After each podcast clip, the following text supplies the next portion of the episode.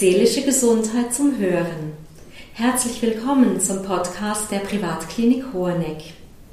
Heute wird unsere leitende Ärztin Katja Scholz mit Katrin, einer ehemaligen Patientin, über die zurückliegende Therapie sprechen. Schön, dass Sie heute bei uns sind. Danke. Ja, Katrin, warum haben Sie sich für diesen Podcast entschieden? Ich glaube, der Haupttreiber für mich ist, dass es für mich selber etwas vom Tröstendsten war, wenn ich von anderen Menschen gehört habe, die selber ähm, tiefe Krisenerfahrungen kennen und es irgendwie geschafft haben, das in ihr Leben zu integrieren. Also das ist ein Grund. Und der andere ist der Satz, den mir meine Mama gesagt hat, ähm, wo mich zum Eintritt in die Tour bewogen hat. Sie hat mir gesagt, Katrin, es ist noch längstens nicht alles versucht. Und für mich hat es gewisse Sachen gegeben, wie zum Beispiel ein Klinikaufenthalt oder auch Medikation, wo lange nicht wirklich Optionen sind für mich, weil es einfach mit so vielen Ängsten, äh, auch mit Scham, mit falschen Vorstellungen zum Teil verbunden war. Und wenn ich mit dem Gespräch einen Beitrag dazu kann leisten kann, dass das früher eine Option wird für Menschen ähm, und dass sich Menschen getrauen, das auszuprobieren, dann bin ich glücklich. Das ist der Grund.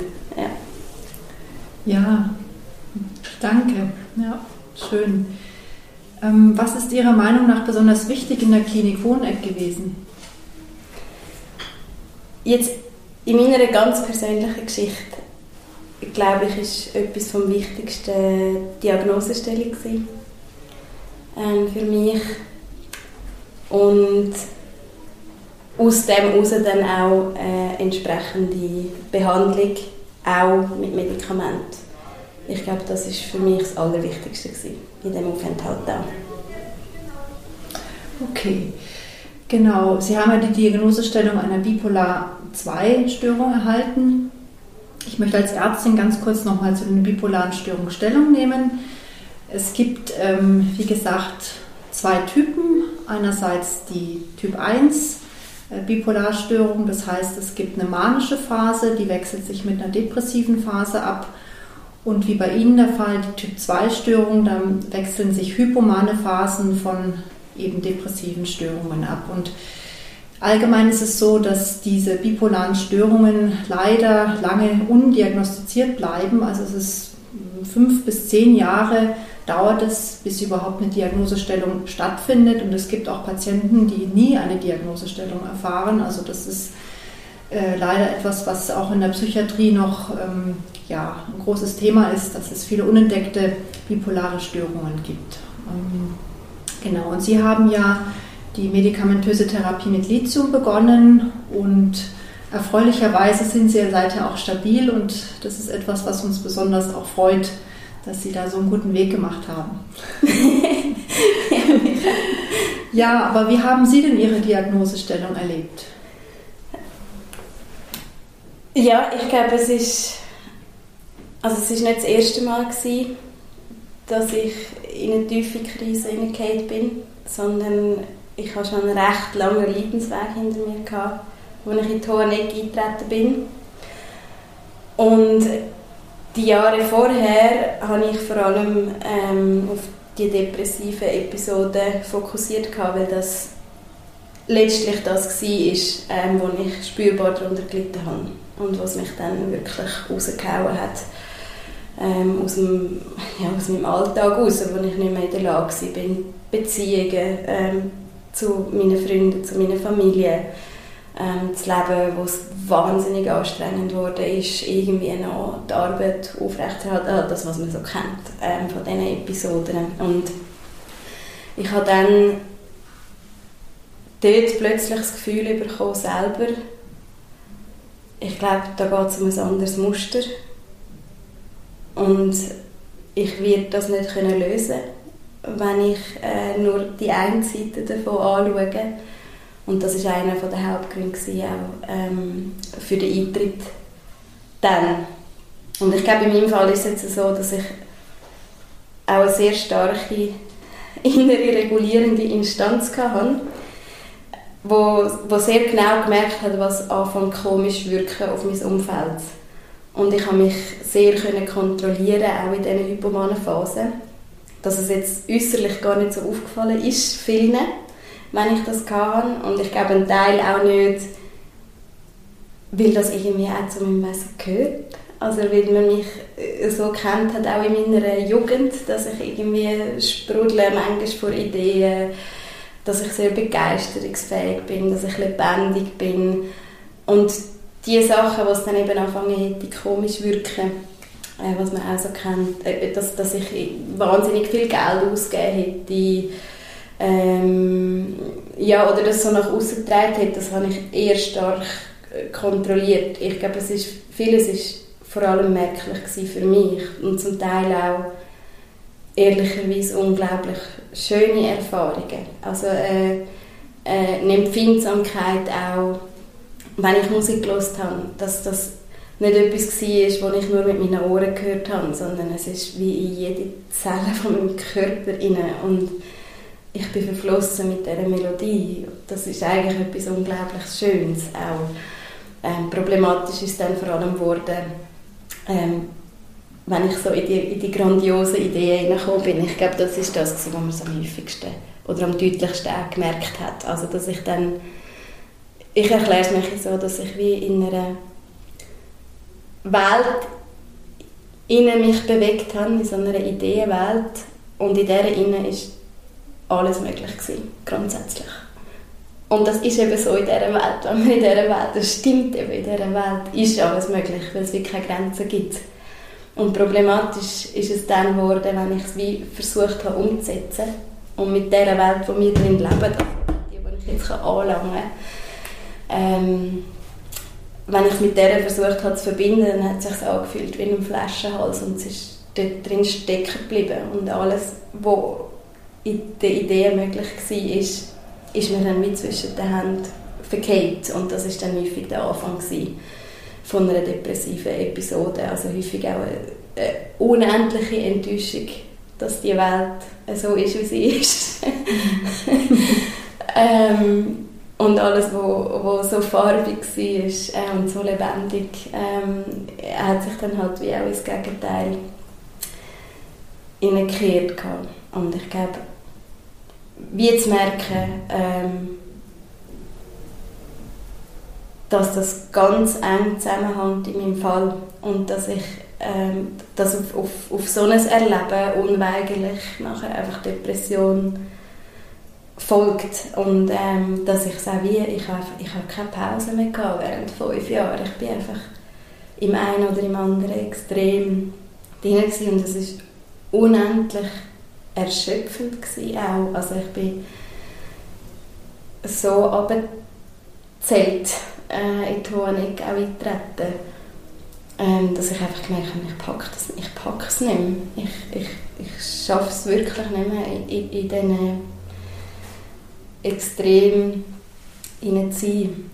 Und ähm, ich konnte gar nicht mehr planen. Also ich habe als ich sie kontaktiert habe und ihnen geschrieben habe, ist etwas, was ich ihnen geschrieben habe, ich, ich habe etwas wieder geschenkt bekommen in der Honig, wo ich selber nicht mehr daran geglaubt habe, dass ich es habe. Und das ist die Zukunft. Also, dass ich wieder planen kann, dass ich nicht mehr muss, wenn ich mit Freunden abmache, irgendetwas. Ähm, Angst habe, dass es in drei Monaten mir nicht mehr möglich ist, das einzuhalten. So ähm, also dort wieder wie eine Balance hineinkommen. Ja, vielen Dank für die ausführliche Antwort. Das finde ich sehr hilfreich, denke ich, auch für Leute, die das hören könnten. Was heißt eine hypomane Phase und was heißt eine depressive Phase? Und wie Sie sagen, ich finde es auch ehrlich, dass Sie sagen, es ist, fühlt sich auch gut an. Ja, das ist ja etwas, also die hypomane oder manische Phase, die Leute fühlen sich endlich etwas, äh, etwas wieder Lebendiges, sie fühlen sich äh, vital, sie fühlen sich wie gesagt, un, wie Sie es gesagt haben, unbeschreiblich attraktiv oder auch kreativ und dann plötzlich mit dieser Realität zu, konfrontiert zu werden, das ist für viele tatsächlich eben depressiogen. Also es macht dann, wie Sie es geschildert haben, sehr unglücklich auch, dass man diese Idee nicht auch in die Tat umsetzen kann. Ja, ja und auch Schamgefühle sind mhm. extrem schlimm. Mhm. Nach so, also noch heute mhm. äh, denke ich an gewisse Momente nicht gerne zurück. Es schudert mich gerade. Mhm. Ähm, also die Schamgefühle sind lustigerweise bei mir viel, viel grösser ähm, an Phasen, wo ich wieder über, äh, mhm. darüber ausgeschossen bin, als ähm, mittlerweile, wenn ich halt an depressive Phasen denke. Ja. Mhm. ja. Mhm. Danke. Was hat Ihnen noch für Ihren Genesungsprozess in der Klinik Hoheneck geholfen? Ich glaube, ähm, für mich etwas vom Wichtigsten, ganz unabhängig ähm, davon, in welcher Funktion mir Menschen begegnet sind, da, also das Personal von der Honig, war, dass ich äh, sehr wohltuende Menschlichkeit erlebt habe und auch grossen Respekt ähm, uns gegenüber. Also ich, Augenhöhe ist so ein Begriff, den man häufig hört und was ich wahrscheinlich etwa alle ins Leitbild schreibe. Aber das habe ich da erlebt. Also ich, ich habe mich ernst genommen gefühlt. Und was mir sicher auch geholfen hat, das, das trifft wahrscheinlich viele Kliniken zu, ähm, ist überhaupt wieder Struktur zu haben, also überhaupt wieder einen Inhalt zu haben in meinen Tagen, wo ich habe können folgen konnte, wo ich nicht habe selber erschaffen Es war der Kontakt mit anderen Menschen bei mir ist es dann auch so, dass mein Rückzugsbedürfnis extrem hoch wird ähm, und ich eigentlich andere Menschen fast nicht mehr habe können sehen ähm, geschweige denn habe reden. Und nur schon da zusammen können zu Nacht essen oder halt Aktivitäten machen, wo ich auch gar nicht muss reden, aber überhaupt mit anderen Menschen wieder in einem Raum bin ähm, das ist etwas, was mir sehr gut da hat. Und dann gibt es noch persönliche Neigungen ähm, von mir. Ich glaube, was mir auch geholfen hat, ist, dass es eben sehr vielfältige, ganzheitliche Ansätze sind da und in meinem Fall jetzt für mich ist zum Beispiel die Musiktherapie ähm, ist sehr, sehr wichtig für mich. Oder ähm, Bewegungstherapie. Ja, es hat so wie, dass man wie, ich glaube, dass es wie ein Programm war, das auf verschiedenen Ebenen die Möglichkeit gegeben hat, wieder etwas ein bisschen anzustoßen und zu aktivieren. Natürlich gibt es auch Sachen, die sind ins Leere gelaufen bei mir und die ersten zwei oder drei Wochen habe ich mehrheitlich frustriert verbracht. ich fand, es geht nicht so schnell vorwärts, wie ich mir das wünsche. ähm, aber da, also ich glaube, es ist so wie der, die vielfältigen Möglichkeiten auf vielen Ebenen haben für mich die Wahrscheinlichkeit sehr hoch gemacht, dass irgendwo irgendetwas angestoßen wird, wo ich wieder in Bewegung komme und was vorwärts geht. Und das ist da passiert.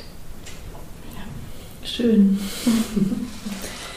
ähm, wie hat Ihre Erkrankung Ihre berufliche Perspektive verändert? Ja, das ist für mich tatsächlich einer von diesen Bereichen, ähm, wo am schmerzhaftesten war, auch in den, in den Jahren vorher. Ich bin relativ jung, relativ früh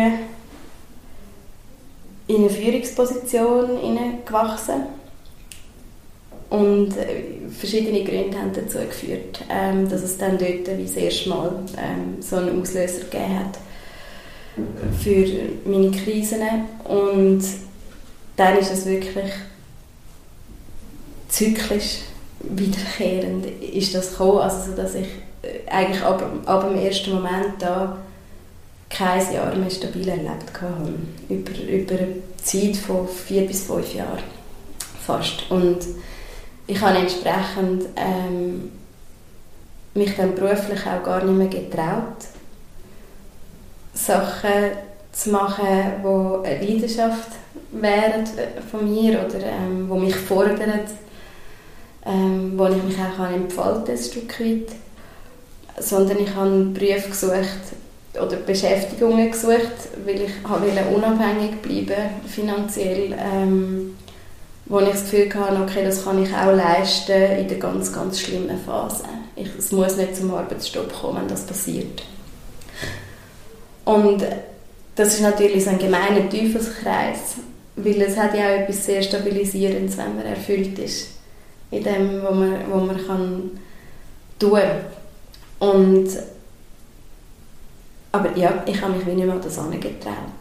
Tatsächlich, weil ich zu viel Angst hatte, davor wegzubrechen und nicht können zu erfüllen, mit, mit was ich angetreten bin. So. Und das ist schon in der Hoheneck ein grosses Thema geworden. Und wir haben noch von da aus, also ich bin einmal in die Sozialberatung gegangen und wir haben noch von da aus eine IV-Anmeldung zusammen ausgefüllt. Das ist gerade nochmal so ein Bereich, wo ich ganz viel Vorurteile hatte und es hat rechte Überzeugungsarbeit gebraucht, ähm, dass ich mich zu dem Schritt äh, habe überwinden und irgendwo durch auch in das Gefühl gekommen bin, doch ich habe eigentlich ein Recht darauf, unterstützt zu werden. Das, es, es steht mir zu, ich muss das irgendwie nicht allein einfach basteln. Und hatte dann ein riesiges Glück gehabt, dort, ähm, dass ich eine Case Managerin zugeteilt bekommen habe, die mir zugelassen hat, was sich eingelesen hat, die verstanden hat, was ich brauche. Und gerade nochmal Glück gehabt mit einem Jobcoach, der mir nachher zugeteilt worden ist und der mich in diesem Prozess begleitet hat. Und es war ein langer Prozess. Gewesen. Ähm, und es war gut, nicht allein zu sein, dort drin. Ähm, ja, jemanden zur Seite haben, wo einem Mut macht, wo einem Zeit gibt, wo die richtigen Fragen kann stellen kann. Vielleicht auch jemand, der mitbekommt, wenn man die Sachen nicht macht aus lauter Angst. Das war wichtig für mich. Und dann hat es nochmal eine rechte Zeit Frustrationstoleranz gebraucht. Und jetzt hat es geklappt. ja, jetzt äh, darf ich wieder, wieder erfahren, wie schön das ist wenn man mehr darf, wieder in sein Potenzial leben. Genau, und das auch kurz zur Richtigstellung, es ging um einen Wiedereingliederungsprozess, weil viele IV äh, verstehen dann gleich mit einer Rente. Es ist uns auch wichtig, dass es natürlich darum ging, sie wieder in das Arbeitsleben zu integrieren, ja.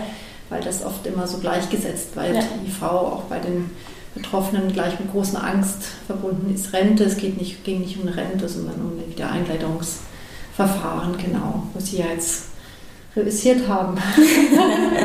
Freut uns sehr. Ja. ja. Genau. Gibt es denn sonst von Ihrer Seite etwas, was Sie noch äh, sagen möchten, was Ihnen wichtig ist für vielleicht die Menschen, die zuhören, was Sie mitgeben möchten?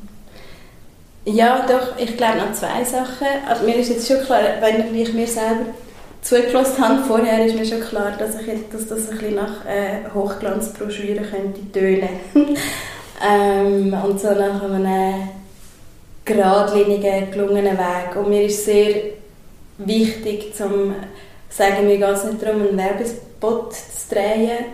Und mir geht es schon gar nicht darum, ähm, irgendwie zu erzählen, dass das die Lösung ist für alle Menschen oder dass das mit Sicherheit zum Erfolg führt, sondern also ich will auch gar nicht in diesen Kategorien äh, reden, Erfolg oder Misserfolg, äh, Misserfolg diesbezüglich, sondern mir ist es wie wichtig, ähm, das Innere so zu verstehen, das ist etwas gewesen, was mir geholfen hat.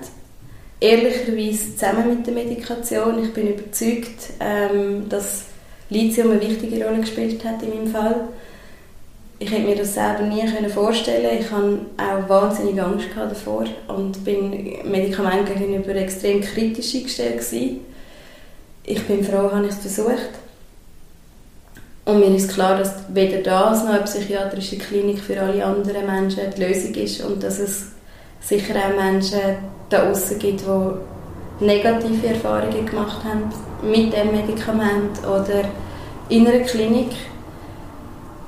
Mir geht es vor allem darum, ähm, ja, zurück zum Anfang, zu sagen, es ist häufig noch lange nicht alles versucht und es lohnt sich, das zu versuchen. Und ich habe jetzt etwas geschenkt bekommen, wo ich jahrelang nicht mehr daran geglaubt habe, dass ich das wieder erreichen könnte. Und es ist möglich und es lohnt sich immer, das zu versuchen, was auch immer dass es dann für den Einzelnen ist. Das ist mir noch wichtig.